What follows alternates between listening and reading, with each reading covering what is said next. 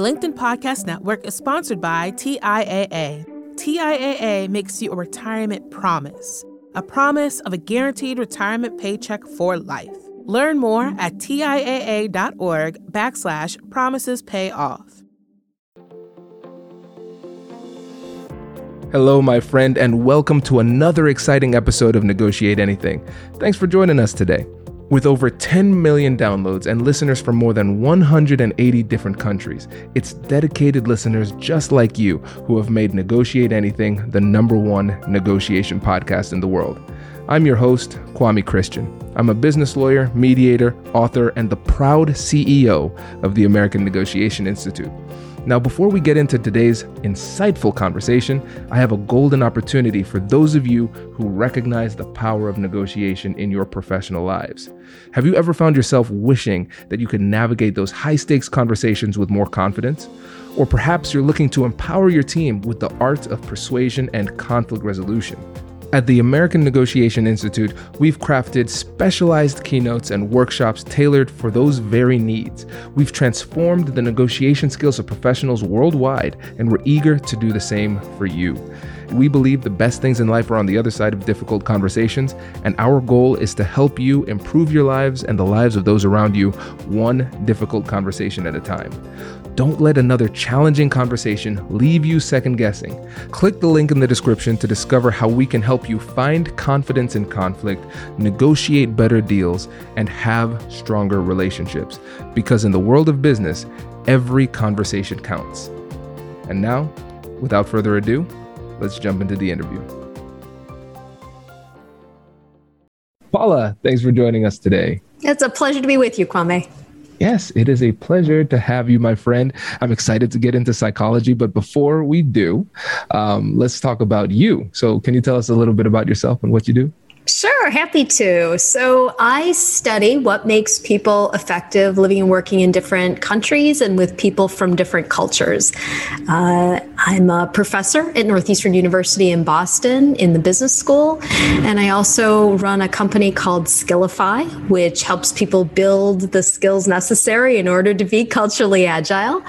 Um, and yeah, I've been at this for a long time 30 years of research and, and practice in this space. So, I'm just so excited excited to share what I know. Fantastic. And let's actually spend a little bit of time going into the terminology that you just used because I've heard it described so many different ways cultural competency, cultural intelligence, and you said culturally agile. Why is that your term of choice? Right. So I've heard it described. So cultural agility. This is how this is how the different they differentiate. So cultural agility is like the cup, and cultural intelligence is like the coffee. So what I do is I study what are those fundamental human capabilities, characteristics, skills that we need in order to be effective in these, in order to be culturally intelligent, in order to be a good global citizen, in order to get kind of get out there and be with people from different cultures. So that, that's where I differentiate. That's interesting. Really, really interesting. Well, great. Well, let's talk about culture and cultural agility. And um, so, for the listeners, let's do a quick run of show here. First, we're going to talk about what people misunderstand the most about culture. And then we're going to go into a potentially controversial topic, which I love talking about the limits of bias training. Yeah. And then, lastly, the cultural competencies that we will need to be successful. And so, let's talk about misunderstandings. So, what are the things that people misunderstand the most about culture? Sure. I think f- fundamentally what it is, you know, really, when you think about what is culture, our cultural values, where do they come from, right? We're not born with them. They're, we're, we experience them. We are socialized into them. And everyone thinks, oh, well, because I'm American or Japanese or German or pick the country, right? Therefore, these values. And that's, that's absolutely not the case. We've been socialized in lots of different ways. It could be um, our family upbringing. It could be the schools we attended. It could be if we lived in an urban rural community. It could be if we were part of a military family or not. It could be our religion. It could be generation. It could be gender. They, we keep layering all of these socializing agents on top of each other, and that forms an individual's cultural values. What tends to happen though is that some of those socializing agents within a, a, a a group, so within a country or a generation or whatever, are similar. And that's where we start talking about cultural differences. So we have to sort of begin realizing that cultural values are personal, they're individual, and that when you kind of aggregate them out, you start to see some trends uh, that enable us to talk about country cultures, generational cultures, professional cultures, and the like. So that's kind of the thing number one that everybody misses is what the heck is it? yeah, I think that's that's really important to understand. And so you dropped a few more terms. So we have cultural values. so cultural values, we have cultural values, culture, and then cultural differences. Right. So what are those? Let's, let's get a baseline understanding for the listeners. Sure, sure. So if you think about um, uh, a value would be anything that is kind of fundamentally linked to our subjective perceptions. So it's what, when we look at the world, we look at a situation, we judge it to be beautiful or ugly, that's subjective, fair or unfair, that's subjective, um, right or wrong, that's subjective you know, keep going, right? Anything that's a subjective norm is linked back to a value. Um, those values were socialized. We learned from all those socializing agents I talked about before, you know, generation, family, school, whatever, how to interpret the world around us. And that that would be, you know, sort of the the imprinting or that socialization that created those those those values.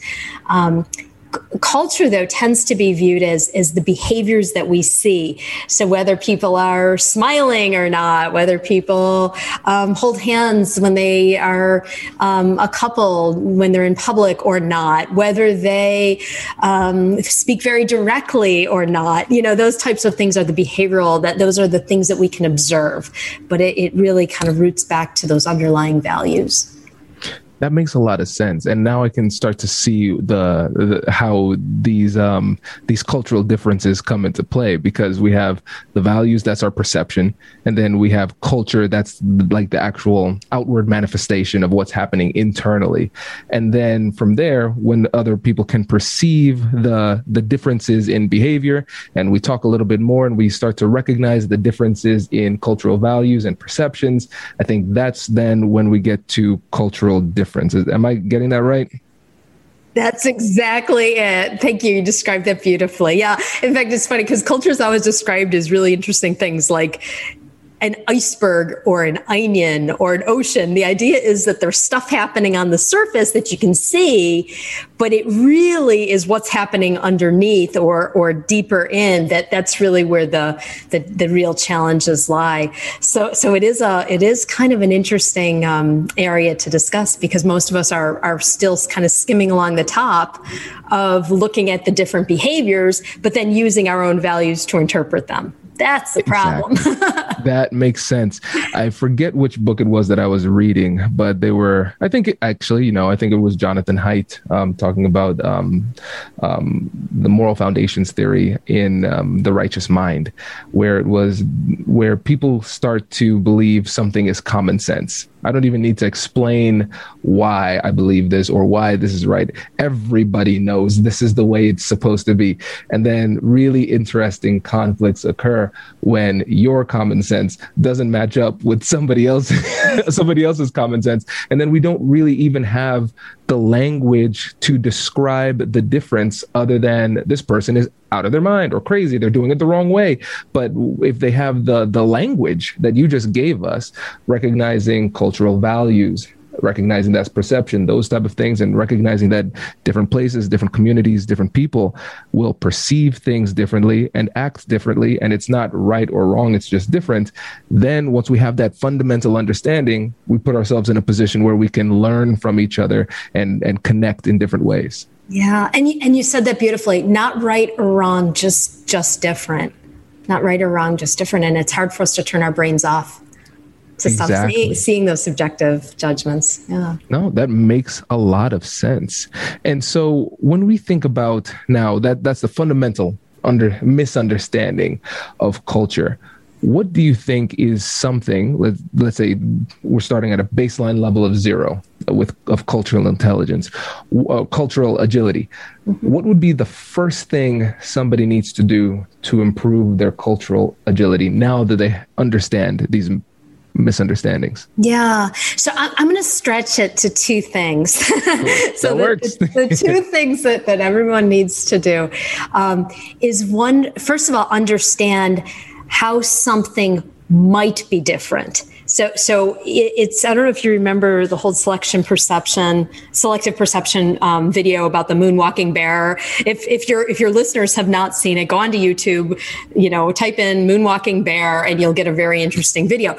You don't see something unless your brain is kind of looking to potentially see it. It may not be there, but you need to know that it could be different. So.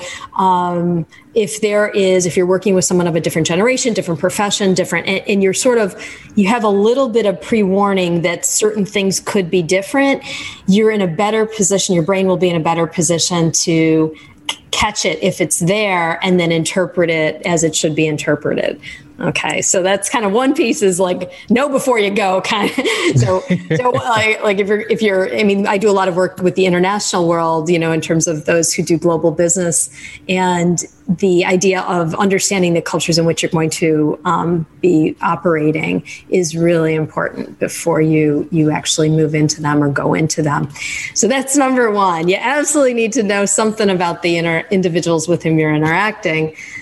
The other one, though, is build out those competencies so that when you're in that new and novel situation when you're in that environment that that isn't easy for you to interpret or you keep making mistakes in because you're using your brain your lens you can have the competencies necessary in order to be effective in that environment. So, so really understanding, gaining, gaining some self awareness about those critical competencies, and then building them out. That's actually what the, the book was about. Was actually that second one. That's how do you build those competencies.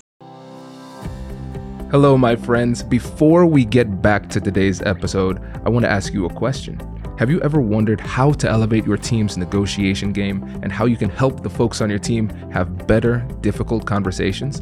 At the American Negotiation Institute, we offer transformative keynotes and workshops tailored to empower professionals with top tier negotiation and conflict resolution skills. Whether it's a keynote for your next event or hands on training for your team, we've got you covered.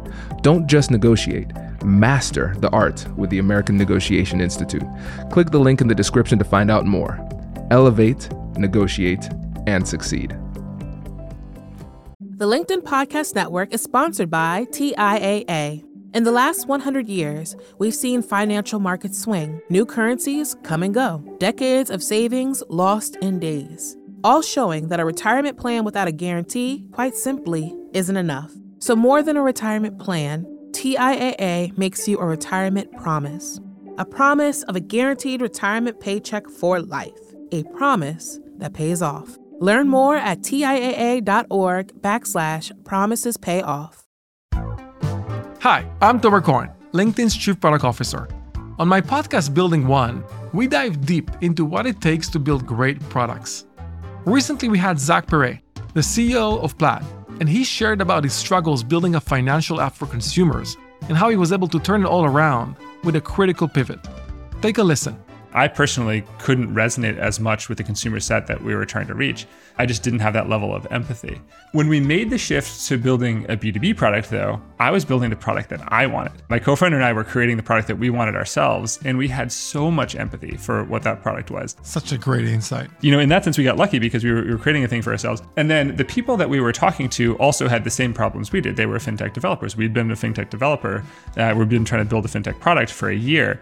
And so we had such deep empathy. We had such a clear ability to. If you want to hear more of Zach Perret's story and the lessons that follow, listen and subscribe to my podcast, Building One. Right. No, this is really, really great. And uh, I think it, it, makes sense that that's the focus of the book because I think that's where everybody wants to go. They're just saying, okay, Paula, what do I need to do? Tell me what I need to do. What do I need to learn? And that's great. And remind the listeners again because I want to make sure that they know where to get the book. And of course, we'll put a link in the description, but tell the listeners again about the book. Sure. So the book is Build Your Cultural Agility. And uh, I know it's on Amazon, of course, and wherever fine books are sold. so so you can uh, you can you can look at it, you can find it in a variety of places. Um, also, your listeners might be interested. We have uh, a free app available that enables you to, to test out both of those sides of the equation. So understand your own cultural values relative to different countries uh, that you may be working in, and also the um, cultural competencies. You can do a self awareness assessment of your own cultural competencies and some guidance on how to build those out. And that's perfectly free. Uh, on it's a site called myguide.com Fantastic. And links in the description, everybody. I strongly recommend taking that opportunity because the price point is pretty solid and, and, free. And self awareness is the key for, for self development. It's difficult to get to where we want to go if we don't know where we, current, we currently are. So take advantage of that opportunity. And um, I, I think when we get to the second point here, the limits of bias training, people would be will probably be saying, why in the world are we taking shots at implicit bias? right now where it's when it, we're talking about culture. And we had a really, really fun conversation about this in our pre-interview. So let's let's start off by talking about first of all, if people aren't familiar, what implicit bias is and what those trainings are and some potential pitfalls. Right. So, what implicit bias training does is it, it introduces people to their brain's limbic system. Limbic system enables us to gather data throughout our lives to identify um, whether something is a threat or not, whether something, how something should be interpreted. It's, it's a very adaptive function which enables us to go into a new situation and be able to, within a fraction of a second, judge it. Um, it works exceedingly well when you're in a context that's perfectly predictable. So if you're at home with your family and you're mom raises her eyebrow ever so slightly, any anyone who's in that family knows exactly what that eyebrow raise means. If you're outside of that, you have no idea, right? So that idea, and I, am I'm, I'm really I'm I'm kind of oversimplifying it, but the idea is then because we have this stored data of what the you know what is again what those subjective norms should be, we tend to apply it to every new situation. So a lot of companies now are offering unconscious bias, implicit bias training to flag, help people see that they um, uh, have flawed flawed brains. Unfortunately they don't have flawed brains they have healthy brains. And that that's where my rub is with unconscious bias training.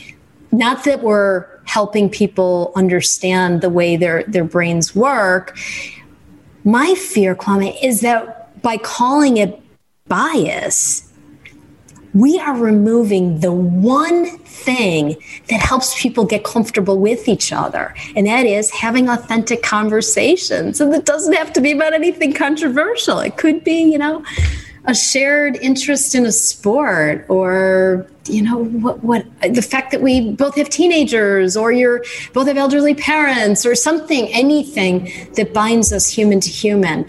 By by calling this by basically flagging to everyone that you own a bias, that you have a bias, you sort of withhold that desire to have those natural conversations. So I'm, I'm really, I'm out there saying, no, no, no, wrong. We're putting our energy in the wrong spot. Please stop the bias training and start the conversational skill training. That would be exactly because the, the connection that comes from conversation is exactly what we need to to um, to learn from each other and become more comfortable with each other and by when you think about the mere exposure effect, for example, just repeated interactions with a stimulus, and in this case, the stimulus is a person. It gets it makes you more familiar, and it seems less threatening. And so, what we're what we're saying, listeners, is not that it's like knowledge of implicit bias is bad. It's good to know how your brain works. That's really important. Very much. But dwelling on differences and dwelling on the mistakes that you can make is problematic because, like you said, Paula, we're focused. The bias comes from the limbic system, which has the uh, the amygdala, which triggers that fear response. And so now we're focusing on all the ways that we can make mistakes, which prevents us from meaningfully and authentically engaging with people because we're afraid of offending people. And so when I, because I do implicit bias training, I, you know, I do that. People ask me to do them, but I always include this because it's like I will touch lightly on the psychology. I will let you know what is happening. But then I'm going to talk about how you can use these conversations to create connections right. and really encourage them to have these conversations because if you dwell too much on the negative, it, it actually could do more harm than good. Yeah, I, I wish we would have labeled it unconscious awareness training instead of unconscious bias. It's something about that phrase bias that has has stopped people in their tracks in terms of wanting to engage. And that that's, you know, as you know, it's problematic. So yeah. Yeah, We've got and, some work to do. we do, and my my uh, tenure in psychology is only four years. You are far, you far surpa- surpass me. So let me run this crazy idea by, by you. You tell me what you think. Um, the more that I learn about bias and and read great book, books like Thinking Fast and Slow, yeah. for example, awesome book, um, right. very dense but very good. um, I'm starting to think more like bias is the the natural tendency of the brain. Like you are biased because you don't have a choice. It's how your brain works. It's about recognizing the way those natural tendencies and then understanding how to overcome them in order to um, make better decisions and engage in better ways. Um, what do you think about that. And feel free paula to tell me that i am completely wrong. No no you're absolutely right. You think of your brain as a, kind of a, a beautiful amazing couch potato. A, a, beautiful amazing lazy thing that you know we're always trying to it's always trying to kind of quickly understand the world around it so that it can go back to kind of kind of comfort and ease, you know, especially if we're in situations of novelty or stress. Our brains are, uh, we want to move so quickly to cognitive ease and emotional ease. Um, let me give you an example. If you ever go into, uh, I'm a university professor, so I'll use the university example. The if you ever go into a freshman orientation and you and you look around the the students, it will seem like the group is the most racist, xenophobic group of freshmen you've ever believe ever seen. And in fact, you know, it's not racism or xenophobia or, or gender bias or anything. What it is, it's fear. And you cling to familiar. So when you have no information we start to we start to connect with people who seem to be like us and then you know as a result what ends up happening there's that mere exposure effect next thing you know you become great friends um, th- that's kind of one example if you've ever heard people say things like um, oh, I can't believe my neighbor turned out to be my best friend, or my roommate turned out to be my best friend, or my office mate turned out. It's not. It's not by accident, right? It's because they become over time familiar. Um, so, so really, what our brains are doing is they're just trying to move to ease. They're trying to. They're trying to file people and things and places and situations in a way that makes that they can make sense that the brain can make sense of it so that it can kind of move on to being lazy again um, and that's that's what we're really pushing against with the competencies and that that's that's really what i hope the book will do is help people move beyond that absolutely no that's great that is great. And let's hit that last point here. Now, talking about those competencies, what are the competencies that we need to be successful in the professional world? Yeah. So, so if you think about uh, cultural agility competencies, it's always really good to think about them in these three buckets. So, bucket number one is self competencies, self management competencies. Bucket number two is relationship management competencies. And bucket number three is task management competencies. So, when you think about self, it's, it's how do how does one, how do I walk into a situation of novelty, whether different generation, different profession, new organization, new school, new company, you know, pick the it, right? so you walk into a setting where you're now aware because you did the you know step one right? You're now aware that that your brain isn't going to be able to interpret things particularly well. So self-management competencies enables you to comfortably enables that couch potato brain to comfortably go into that situation and linger in the ambiguity longer without needing to sort of quickly interpret it and identify it and label it and define it and you know whatever. So so the idea of of that those self-management competencies things like tolerance of ambiguity um, resilience curiosity curiosity the idea that hey i'm i'm not exactly sure how the, what's going on here. I can't quite fully predict people's behaviors here. So I'm going to start asking questions. I'm going to connect in a way that um, I can start interpreting it. Um, and the, the, the belief that, hey, you're probably going to get it wrong and you need to bounce back from it. So that's self management, relationship management are things like humility, perspective taking, the ability to foster those relationships. So, so critical. Um, humility in particular, the idea that you can walk into a new setting and recognize, hey, you know what? I might be really good at what I do, but I don't know how to do that here.